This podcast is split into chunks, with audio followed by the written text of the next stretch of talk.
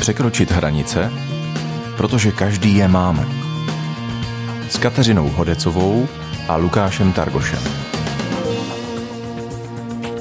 Vítám vás u poslechu relace Překročit hranice a dnes i závěrečné části přednášek Lukáše Targoše, pastora církve Element z Hradce Králové na téma Slovo na H. Jsme ve finále a musíme tedy mluvit o Kristu a o kříži. Tady je dnešní část.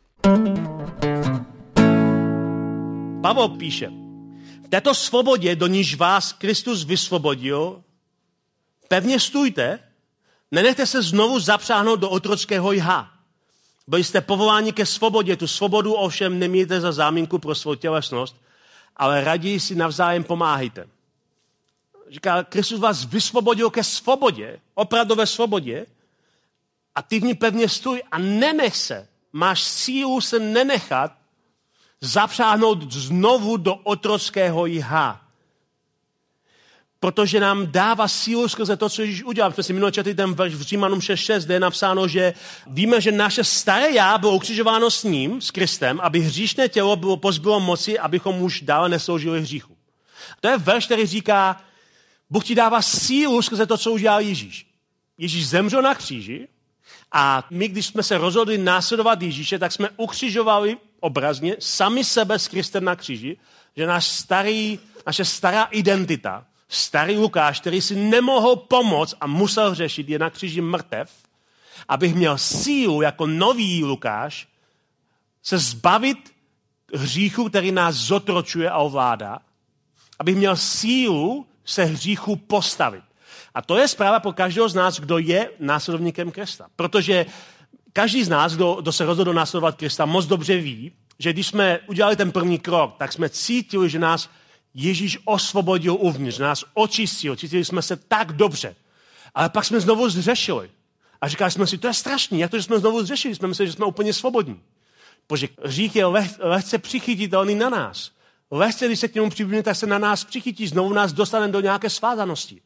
Ale máme sílu, máme naději, máme strategii, jak můžeme se vypořádat s hříchem, který je všude kolem nás, protože žijeme stále ve světě, i když jsme byli očištěni, který je ovládán pudy, o kterých jsme si mluvili. Pudy, které ovládají svět a vedou a svádějí celý svět ke hříchu. A jak to můžeme zvládnout? Jak to můžeme udělat? Potřebujeme vědět, že existuje nějaká strategie, co můžeme dělat jako následníci Krista, abychom byli svobodní a abychom, jak říká Pavel, zůstali pevně stát ve svobodě, kterou pro nás Ježíš získal. A já vám řeknu tři věci na závěr, které můžeme dělat pro to, abychom mohli zůstat pevně stát ve svobodě, kterou Ježíš pro nás získal na kříži, kde jsme zemřeli s ním a nám dal dar nového života. První krok je život v plnosti Ducha Svatého. Pokud chceme skutečně, pokud chceme skutečně následovat Ježíše a zůstat pevně zakotvení a ukotvení ve svobodě, kterou nám Ježíš získal, potřebujeme se naučit chodit s Duchem Svatým. Ale když chceš žít svobodně od hříchu, musíš být plný Ducha Svatého. Galackým, se vrátíme zpátky do Galackým, Pavel píše, žijte duchem a nepodlehnete tělesným sklonům. A je to téma, která, které opakuje Pavel na několika různých místech. V Římanům říká, žijte podle těla, zemřete, umrtvujete-li skutky těla duchem, budete žít. Takže plnost Ducha Svatého nám dává sílu se vzpírat proti hříchu. A jak to dělá? Píše, že Duch Svatý působí v našem charakteru nějaké ovoce. A ty ovoce ovlivňují naše vztahy. Na jednom místě říká, že Duch Svatý do našeho srdce vylévá boží lásku. Eh, říká, že ovoce, které v nás působí, jsou ovoce jako láska, radost, pokoj, trpělivost, laskavost, dobrota, věrnost, mírnost, zdrženlivost. To ovoce ducha, které v nás Duch Svatý působí a když se naučíme chodit v duchu, tak dovolíme, aby tohle ovoce rostlo, aby bylo silnější a díky tomu přemůžeme hřích, protože na každý zlozvyk, který plodí hřích, existuje dobrozvyk, který ti dává Duch Svatý. A když jsi plný Ducha Svatého, síla těch dobrozvyků, těch, toho, co můžeme nazvat ovoce nebo těch pozitivních hodnot, přemůže zlozvyky v tom, jak se chováme. Takže první věc, kterou pokud si následovník Krista by si měl dělat každý den, je modlit se Duchu Svatý naplnit dnešní den. Já chci chodit s tebou, já chci být s tebou, protože když budeš chodit v duchu, nebudeš dělat žádosti těla. Druhý krok je život ve společenství. Lidé, kterými se obklopuješ, ti buď pomůžou zapadnout hlouběji do jámy hříchu, anebo ti pomůžou zůstat svobodní.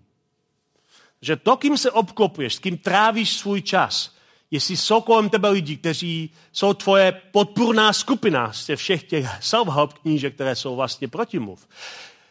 To je klíčová věc. Žiješ ve společenství lidí, kteří tě pozbuzují, kteří tě, kteří tě pozbuzují na cestě za Bohem, máš kolem sebe lidi, kteří ti pomáhají být svobodný, anebo se obklopuješ lidma, kteří chtějí být hlavně kamarádi a nikdy neřeknou, že děláš něco špatně, nebo máš kolem sebe jenom kamarády, kteří tě dokonce pozbuzují k věcem, které ví, že nejsou správné.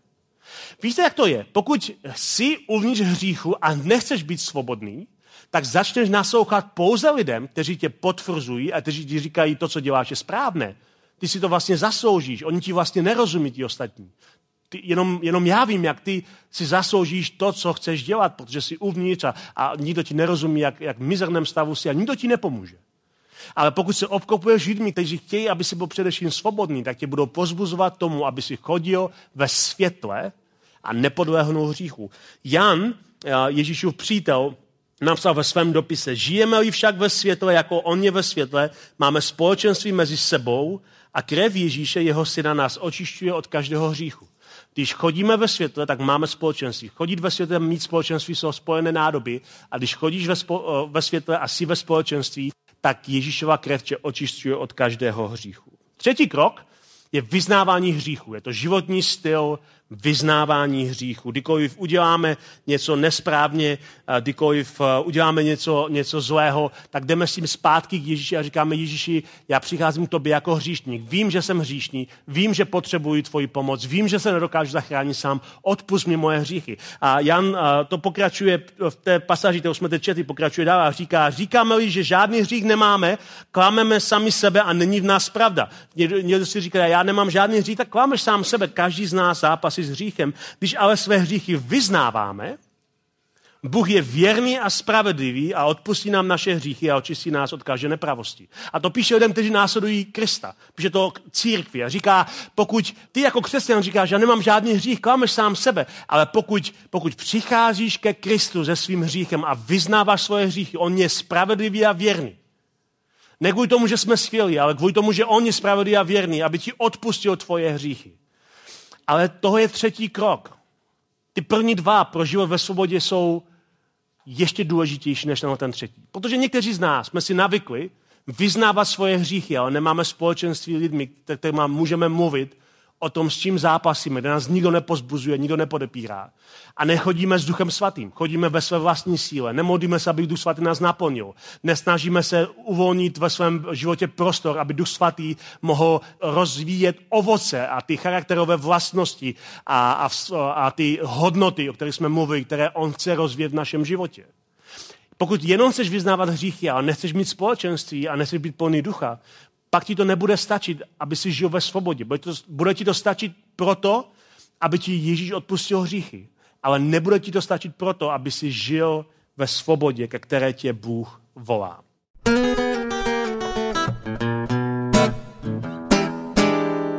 Vyznávání hříchů to byla závěrečná rada, ke které patří ještě život v duchu svatém a ve společenství s lidmi. U vyznávání hříchu se ale ještě chci zastavit, protože je mnoho představ o tom, jak se to dělá. Někteří řeknou sorry bože a mají za to, že je to hotové, jiní si ukládají vlastní tresty, další mají potřebují do spovědnice. Říká něco Bible o tom, jak se vyznávají hříchy? Tak je několik různých veršů. Jeden je o tom, že máme vyznávat Bohu svoje hříchy. Jan říká, že máme vyznávat svoje hříchy Bohu. Jakub říká, že máme vyznávat hříchy jeden druhému. Takže těch jakoby možností, jak je určitě popsáno víc. Myslím si, že asi nenajdeme verš, který by říkal, že si máme ukládat vlastní tresty za hříchy. To si myslím, že trochu popírá smysl odpuštění, které pro nás udělá Ježíš jako dar. Ale o vyznávání hříchů je tam toho víc a myslím si, že určitě standard je vyznávat hříchy Bohu a myslím, že je také fajn, když člověk žije v takové komunitě věřících, že může vyznávat svoje hříchy také jiným lidem, kteří s ním pak mu pomáhají to břemeno nést a pomáhají mu jít za Bohem. V dnešní době, kdy se mluví téměř eh, o všem a je těžké mít eh, člověka, který udrží tajemství, vidíš to jako důležité ze své praxe pastora opravdu mluvit o svých selháních a prohřešcích s druhými? Tak já myslím, že to trochu záleží na tom, v jakém typu církve člověk je, ale spoustu církví má něco jako malé skupiny lidí, které, které spolu mají nějaký vztah do té úrovně, že spolu mluví o různých problémech, které řeší, o různých eh, hříších kterými bojují a zároveň dodržují nějakou mlčenlivost, že o tom nemluví s nikým jiným. Já třeba léta jsem chodil na skupinku mužů, kde jsme probírali různé věci a to, co se tam probíralo, to tam taky zůstalo. Je to standardní pravidlo pro všechny malé skupiny, třeba v parlamentu, že to, co se rozebírá na skupinách, na skupinách také zůstane. A to samo sobě je, je prima mít nějakou skupinu lidí, se kterými ten člověk může mluvit a může zároveň jít a, a nést věci, se kterými bojuje a ty lidé se za něho můžou modlit a, a tak dále. Takže myslím si, že to je důležité. Nemyslím si, že to musí být jeden člověk, může to být skupina lidí, ale samozřejmě, jak říkáš, je hrozně důležité, aby tam existovala nějaká základní mlčenlivost nebo uzavřenost té skupiny, aby to nebylo něco, kdy člověk se někomu svěří a pak si to přečte někde třeba na Facebooku. V mnoha rodinách je praxe, že každý večer se společně modlí a vyznávají své hříchy Bohu. Vidíš to stejně důležitě, že každý den je čas své hříchy Bohu odevzdávat? Pokud to tomu páru pomáhá, té rodině pomáhá, proč ne? Myslím, že to není žádná žádná špatná věc. Zároveň to nemyslím, že to je obecné pravidlo pro křesťany, že by každý křesťan měl každý večer vyznávat svoje hříchy. To trochu implikuje, že člověk má počkat vždycky do večera, aby vyznal hříchy za celý den a jednak to implikuje, že každý den musí mít něco, co má vyznat. Myslím si, že ani jedno to není úplně správný předpoklad. Pokud člověk udělá hřích, podle mě by měl hned s tím přijít k Bohu a nečekat někam do večera nebo na nějaké modlitební setkání, ale rovnou to Bohu vyznat. A druhá věc, pokud někdo prožije celý den bez hříchu, protože i to je možné, tak eh, by neměl mít pocit, že se musí vyznat i z hříchu, které ani nevěděl, že udělal, protože musí mít něco, co by měl vyznat. Myslím si, že to jsou takové trochu extrémy, takže pravidlo, že někdo si zvolí, že tohle je dobrý způsob, jak eh, se udržovat v životě v čistotě spolu se svým manželským partnerem, je to v pořádku, ale nemyslím si, že by to měl být standardní projev eh, nebo standardní zvyklost pro každý manželský pár. Ještě si říkám, že je možná důležitá jedna věc, my už jsme ji tu trochu naťukli v některé z předchozích částí, totiž, že ten, kdo usvědčuje z hříchu, je duch svatý. A takže bychom se možná eh, neměli zapomínat pravidelně ptát, jestli jsme něco neminuli v tom svém životním tempu a rozletu a jestli nám Bůh do toho nechce něco nového říct.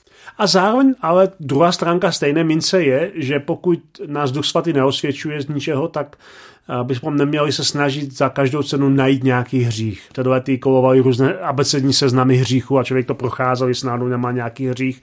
A to mi přijde jako hodně velký extrém. A pokud nás Duch Svatý neobvinuje, tak Uh, buď to může být proto, že neslyšíme Ducha Svatého, anebo proto, že jsme neudělali nic, z čeho by nás Duch Svatý obvinoval. Nemůžeme jakoby předpokládat automaticky, že každý den uděláme hříchy, které musíme vyznávat, Možná ano, většinou dní, ale možná taky ne některé dny. Svatost nebo život v boží přítomnosti neznamená automaticky, že budeme každý den hřešit, a stejně tak to neznamená, že se o to nebudeme zajímat. Takže určitě je fajn modlit se k duchu svatému, aby nám ukázal a zároveň musíme být otevření na to, že nám třeba neukáže nic. Lukáši, my jsme úplně ve finále v téhle sérii. Chceš eh, něco říct na závěr?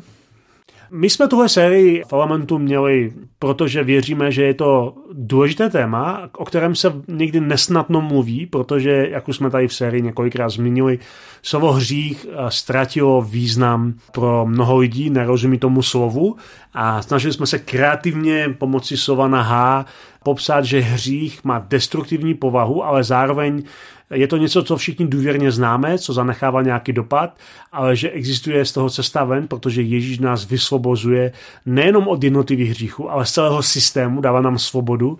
A mně to přijde jako úžasná myšlenka, protože Ježíš přišel, aby nás zachránil od hříchu a tím já chápu od celého systému světa, který je zotročený, a do svobody, kterou pro nás připravuje a jednoho dne s ním budeme mít skvělou budoucnost a to by přál každému našemu posluchači, aby zažil, co to znamená být osvobozený od hříchu. Ne ve smyslu, že nikdy neuděláme žádný hřích, ale ve smyslu, že nejsme zotročeni hříchem a že můžeme žít ve svobodě.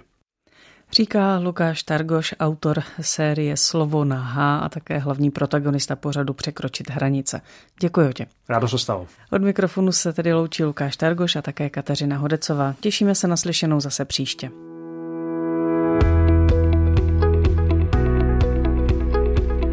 Podcast vznikl na Rádiu 7, které žije z darů posluchačů. Pokud nás budete chtít podpořit, budeme rádi.